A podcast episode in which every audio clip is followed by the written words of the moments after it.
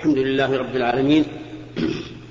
وأصلي وأسلم على نبينا محمد خاتم النبيين وعلى آله وأصحابه ومن تبعهم بإحسان إلى يوم الدين. أما بعد فهذا هو المجلس الثالث والستون بل هذا هو اللقاء الثالث والستون من اللقاءات التي تتم في كل يوم خميس من كل أسبوع. وهذا الخميس هو الثامن والعشرون من شهر محرم عام خمسة عشر وأربعمائة وألف. نبتدئ هذا اللقاء بما اعتدناه من تفسير شيء من آيات الله الكريمة. حيث انتهى بنا المطاف إلى قول الله تبارك وتعالى هل في ذلك قسم لذي حجر؟ قال الله تعالى ألم تر كيف فعل ربك بعاد إرم ذات العماد؟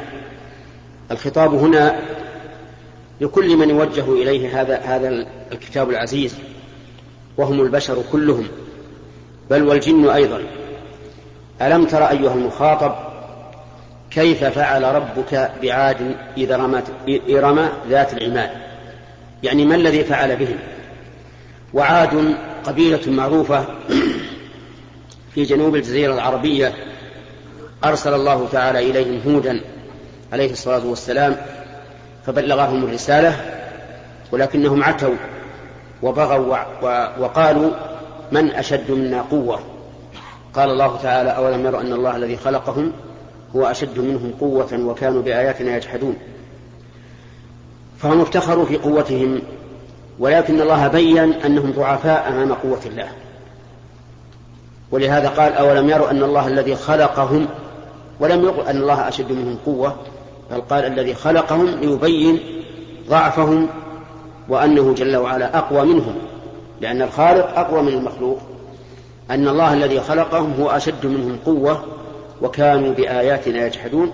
فأرسلنا عليهم ريحا صرصرا في أيام نحسات لنذيقهم بعض الذي عملوا لعلهم يرجعون.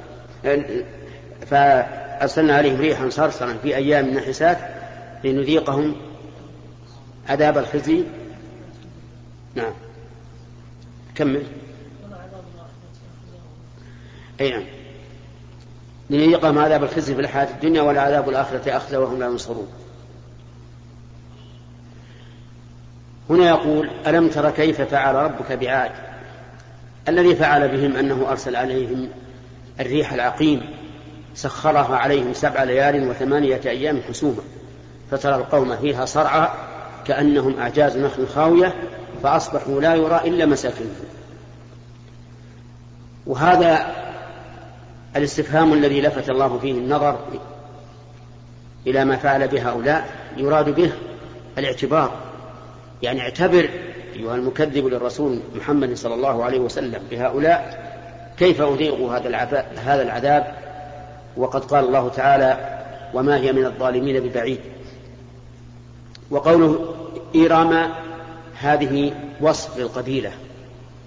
وقيل اسم للقرية. وقيل غير ذلك. فسواء كانت اسما للقبيلة أو اسما للقرية فإنها فإن الله تعالى نكل بهم نكالا عظيما مع أنهم أقوياء.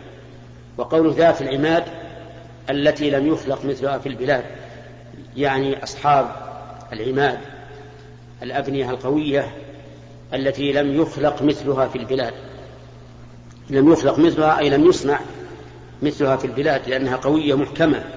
وهذا هو الذي غرهم وقالوا من أشد منا قوة. وفي قوله تعالى لم يخلق مثلها في البلاد مع أن الذي صنعها الآدمي دليل على أن الآدمي قد يوصف بالخلق. فيقال خلق كذا. ومنه قول النبي عليه الصلاة والسلام في المصورين يقال لهم أحيوا ما خلقتم.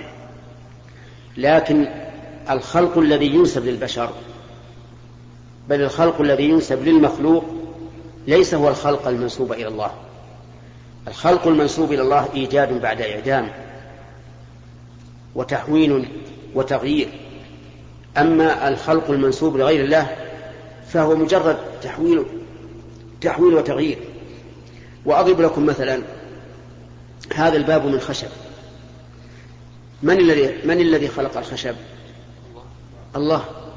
لا يمكن للبشر أن يخلقوه. لكن البشر يستطيع أن يحول جذوع الخشب وأغصان الخشب إلى أبواب إلى دواليب وما أشبه ذلك. فالخلق المنسوب للمخلوق ليس هو الخلق المنسوب للخالق. الفرق عجيب الخلق المنسوب للخالق إيجاد من إعداء من عدم إيجاد من عدم وهذا لا يستطيعه أحد. والمنسوب للخالق للمخلوق تغيير وتحويل يحول الشيء من من صفة إلى إلى صفة. أما أن يعي أما أن يغير الذوات بمعنى يجعل الذهب فضة أو الفضة حديدا أو ما أشبه ذلك فهذا مستحيل. لا يمكن إلا لله وحده لا شريك له. ثم قال وثمود الذين جابوا الصخر بالواد ثمود هم قوم صالح ومساكنهم معروفة الآن كما قال تعالى وإنكم لتمرون عليهم نعم.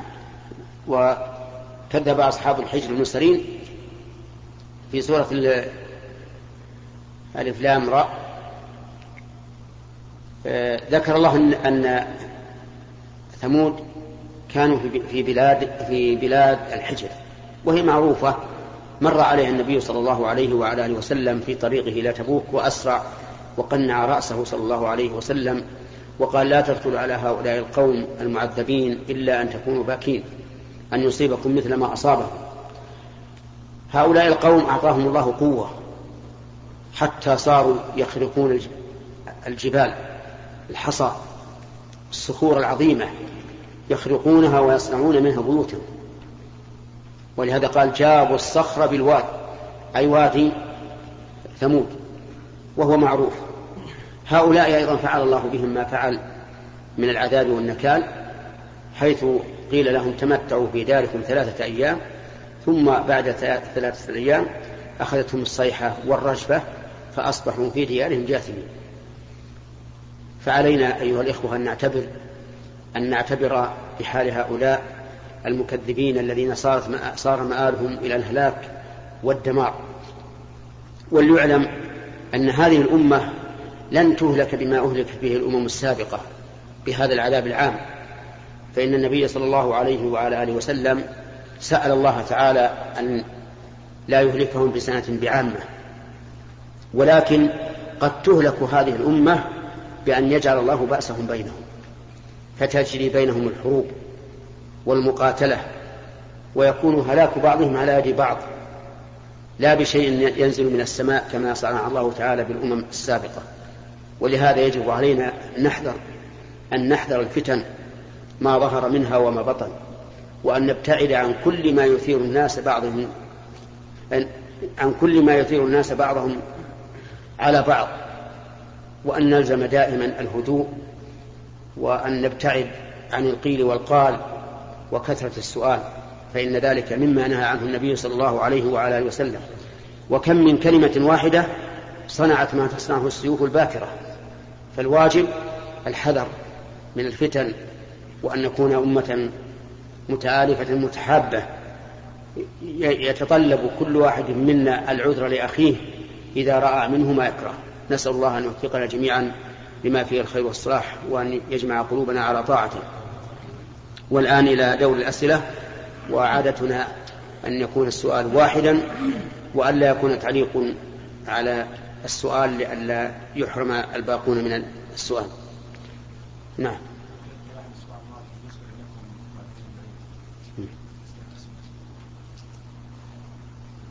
إيش؟ يعني القادمين يقدمون على نعم.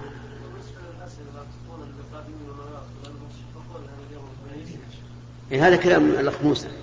يقول اللي قادمين من غير العنيزة يكون أحق من الذين في عنيزة. ماذا تقولون؟ أي يعني موافقون على هذا. إذا نبدأ بالقادمين من غير عنيزة ولا نسمح لأحد من العنيزة يسأل إلا إذا بقي من الوقت شيء. ولا في زعل هذا إيثار. الله عز وجل يقول والذين تبوأوا الدار والإيمان من قبلهم يحبون من هاجر إليهم ولا يجدون في صدورهم حاجة مما أوتوا ويؤثرون على أنفسهم ولو كان بهم خصاصة.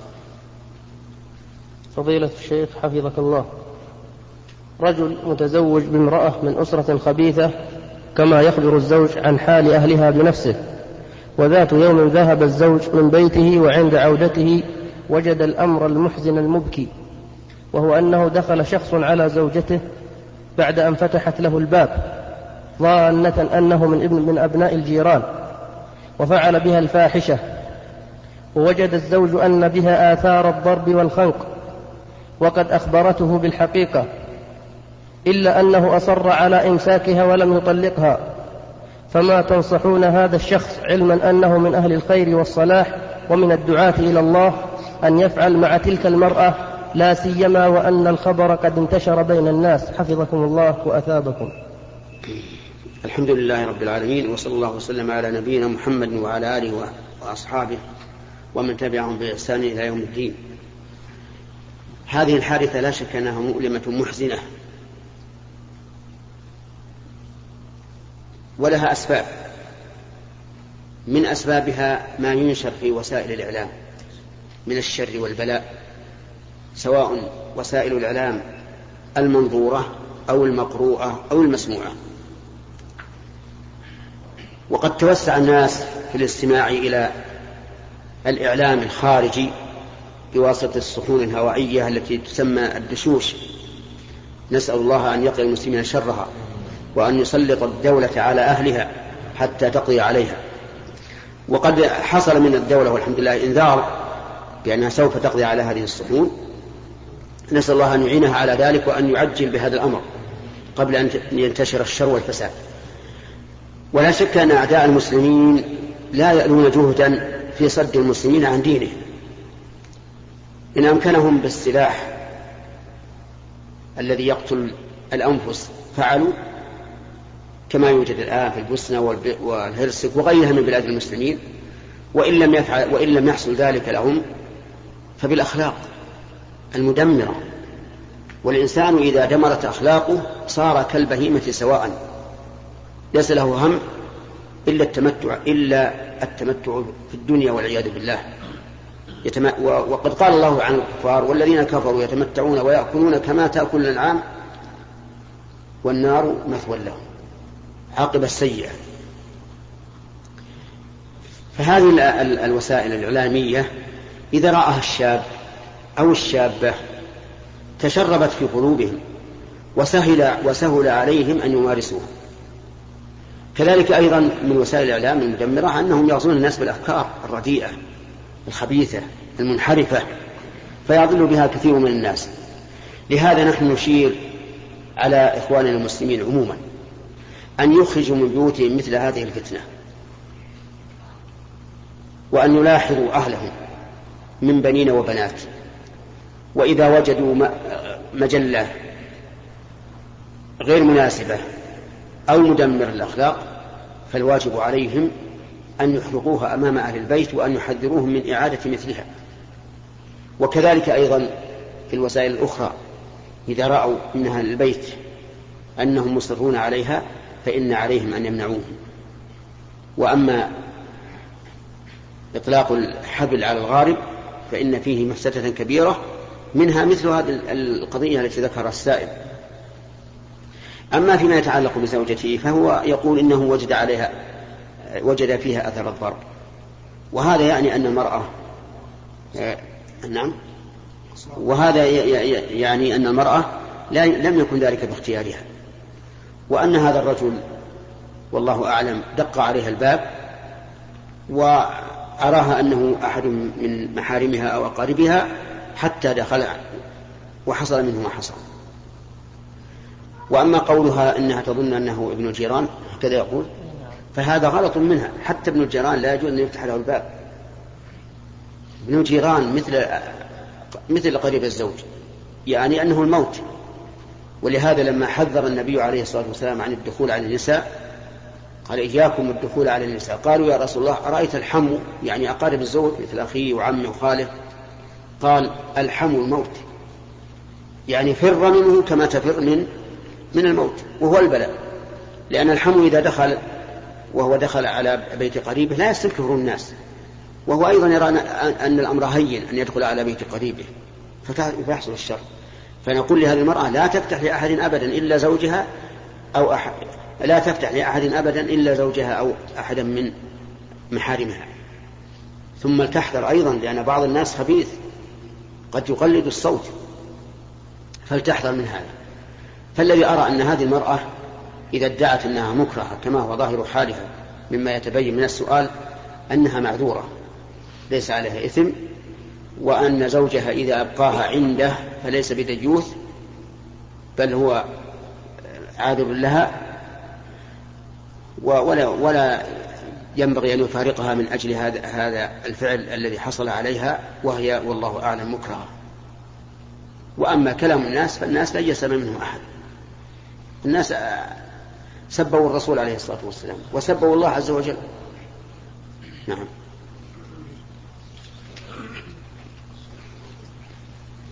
من اليسار نعم. يا شيخ حفظك الله تعالى هناك أخ لنا في المدينة أتى من أمريكا وأسلم حديثا وفي أيام جاهليته اكتسب أموال كثيرة بطريق تجارة في المخدرات فحمل معه هذه الأموال كثيرة وكون من نفسه مكتبة عظيمة وتزوج بها ثلاثة من النسوة.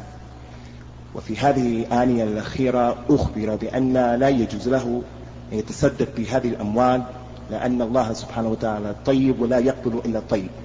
فيسألك ماذا عليه يصنع بهذه الأموال وما مدى صحة هذا الكلام.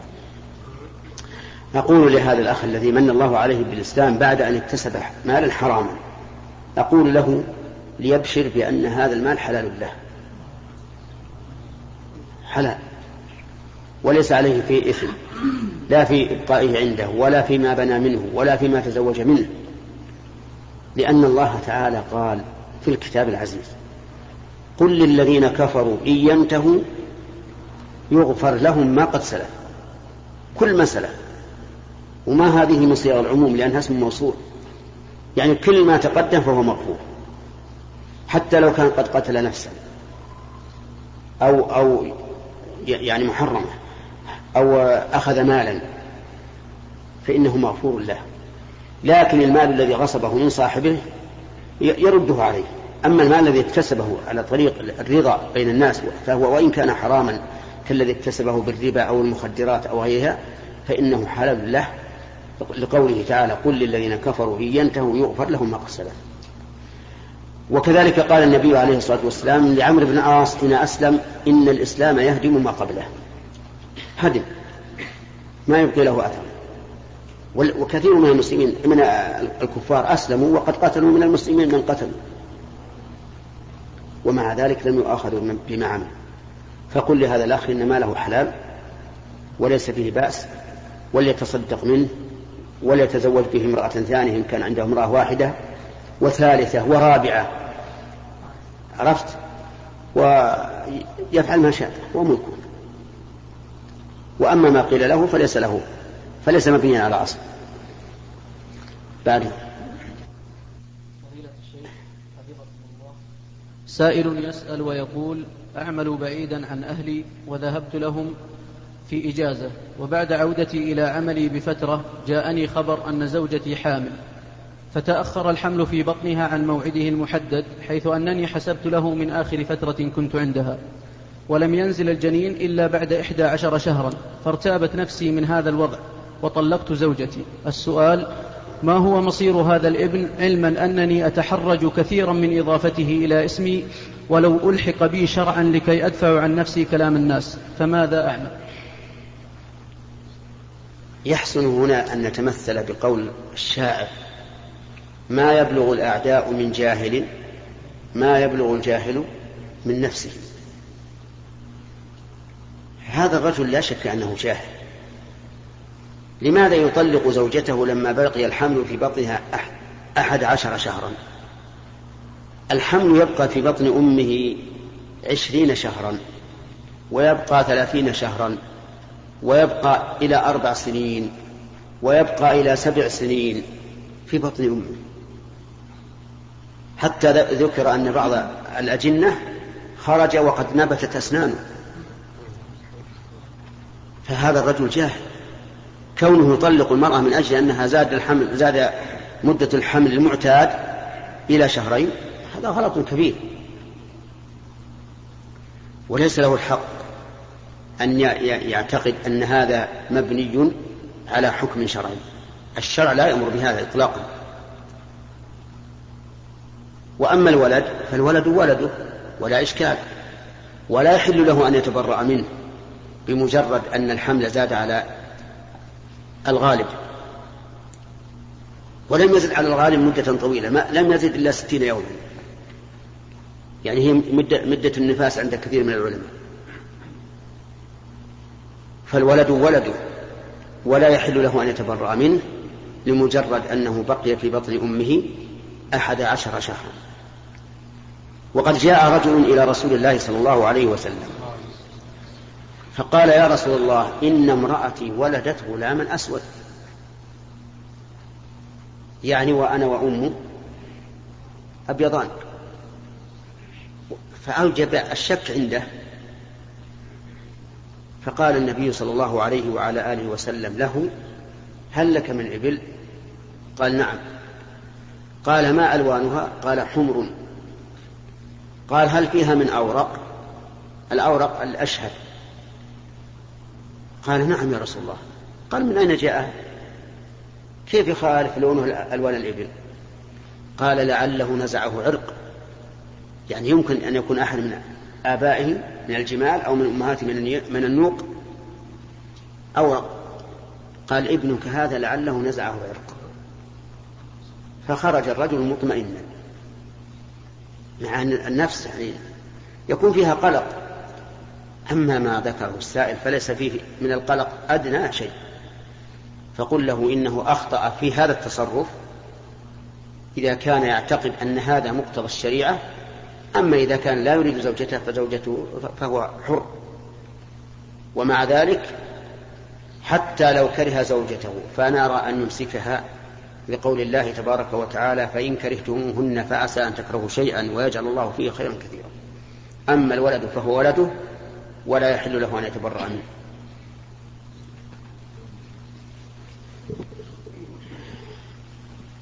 فضل الشيخ حفظك الله كما تعلم أننا مقبلون على إجازة صيفية. فما هي نصيحتك لنا أن نعمل بهذه الإجازة؟ وجزاك الله خيرا. آه، نصيحتي للإخوة بالنسبة للعمل في هذه الإجازة. أما بالنسبة للشباب فنصيحتي لهم أن ينضموا إلى المراكز الصيفية إن وجدت وكان القائمون عليها من أهل الخير والفضل. ثم آه، إذا لم يمكن فأن ينضموا إلى أحد من أهل العلم في بلادهم يحفظون عليه القرآن أو يقرؤون عليه من الحديث أو من الكتب العلمية الشرعية. أما بالنسبة للكبار مشايخ فنصيحتي لهم أن يكثروا الاتصال بالشباب في اللقاءات والمحاضرات والندوات لأن هذه الإجازة في الحقيقة إذا لم تستعمل في الخير فإنها سوف تستعمل في الشر. لأن فراغ الشباب هلاك كما قال الشاعر إن الشباب والفراغ والجدة يعني الغنى مفسدة للمرء. أي مفسدة؟ وأسأل الله تعالى أن يوفق الجميع لما فيه الخير والصلاح. عليكم السلام. في هذه الحال غير مشروع. لأنه ليس له, ليس له سبب. سبب السلام القدوم إلى الناس. في مجالسهم أو المرور بهم. أما رجل يريد أن يسأل ويقدم بين يدي السؤال سلاما فهذا لم يرد عن الصحابة رضي الله عنهم. آه، أما بالنسبة لما ذكرت من القتال بين المسلمين فإن النبي عليه الصلاة والسلام قال سباب المسلم فسوق وقتاله كفر. أي من أعمال الكفر. لأنه لا يمكن أن يحمل السلاح مسلم على أخيه مسلم يحمله على الكافر. ولهذا وصف الرسول الرسول صلى الله عليه وسلم ذلك بأنه كفر وقال من حمل علينا السلاح فليس منا. والواجب على المسلمين إذا حصل مثل هذه الفتن أن يكفوا ألسنتهم وأن يكفوا أسلحتهم. عن التدخل إلا من له الحق. فإن الله قال وإن طائفتان من المؤمنين اقتتلوا فأصلحوا بينهما فإن بغت إحداهما على الأخرى فقاتلوا التي تبغي حتى تفيء إلى أمر الله. فإن فاءت فأصلحوا بينهما بالعدل وأقسطوا. إن الله يحب المقسطين. إنما المؤمنون إخوة فأصلحوا بين أخويكم.